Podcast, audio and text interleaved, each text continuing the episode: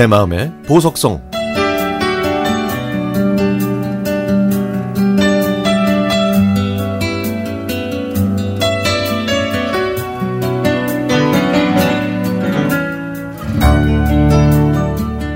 저는 시골 산골 마을에서 자랐습니다. 중학교 1학년 때 맞이한 가을. 제가 다니던 학교에서 가장 잘생기고 키도 큰 선생님이 한 분 계셨는데요. 그 선생님은 어리셨을 때 저처럼 시골 마을에서 자라셨지만 서울에 있는 중학교를 다니셨어요.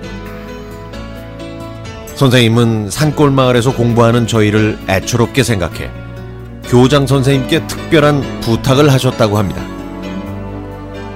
너희들한테 더 넓은 세상을 보여주고 싶어. 그래서 이번에 교장 선생님한테 간곡하게 부탁드렸다. 어? 이번에 평균 점수 올라가면은 너희들 데리고 서울에 있는 극장에 데려갈 거야. 선생님 말씀에 저희는 모두 열심히 공부해서 다 좋은 점수를 받았더니 선생님께서 눈물을 글썽이시면서 이렇게 말씀하셨죠. 그래, 이번에 서울 구경도 하고 좋은 영화도 보면서 너희들의 꿈을 키우기 바란다. 지금은 너희들이 산골 마을에 살고 있지만 나중에는 더 넓은 세상에서 멋진 일을 하며 살길 바란다. 저희가 간 극장은 그 유명한 퇴계로의 대한극장이었습니다. 심리를 걸어가서 기차를 타고 또 버스를 갈아타고 간 서울.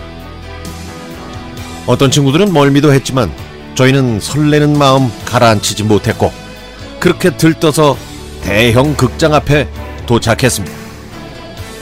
극장 앞에는 저희처럼 단체로 영화 관람을 온 학생들도 있었고 예쁘고 고운 서울 여자들과 남자들로 북적댔죠.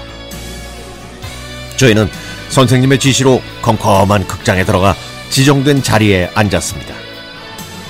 큰 화면과 푹신푹신한 의자.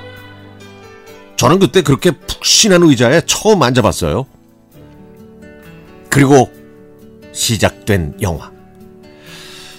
저희 시골 촌놈들은 그 큰 화면에서 도저히 눈을 뗄 수가 없었죠. 저희가 본 영화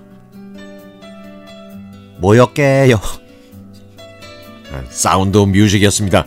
그 사운드 오브 뮤직에는 노래가 많이 나와 흘러나왔고요. 유럽의 멋진 풍경도 감상할 수가 있었습니다. 특히 영화에 나오는 노래들이 제 마음을 사로잡았는데요. 그 중에 제가 바로 따라 부를 수 있었던 노래 바로 도레미송이었습니다. 저는 영화를 보고 집으로 와서 동생들한테 이 노래를 곧바로 가르쳐 줬죠. 학생들을 아끼고 사랑하셨던 그 선생님의 사랑 덕분에 저희는 태어나 처음으로 서울 구경도 했고 큰 극장에서 영화도 봤습니다. 벌써 50여 년 전의 일이지만 아름다운 계절인 가을만 되면 그 선생님과 함께 사운드 뮤직을 다시 보고 싶습니다. 아마 지금도 다른 사람들에게 행복을 나누어 주시면서 멋진 삶을 사시고 계시겠죠? 선생님, 정말 고맙습니다.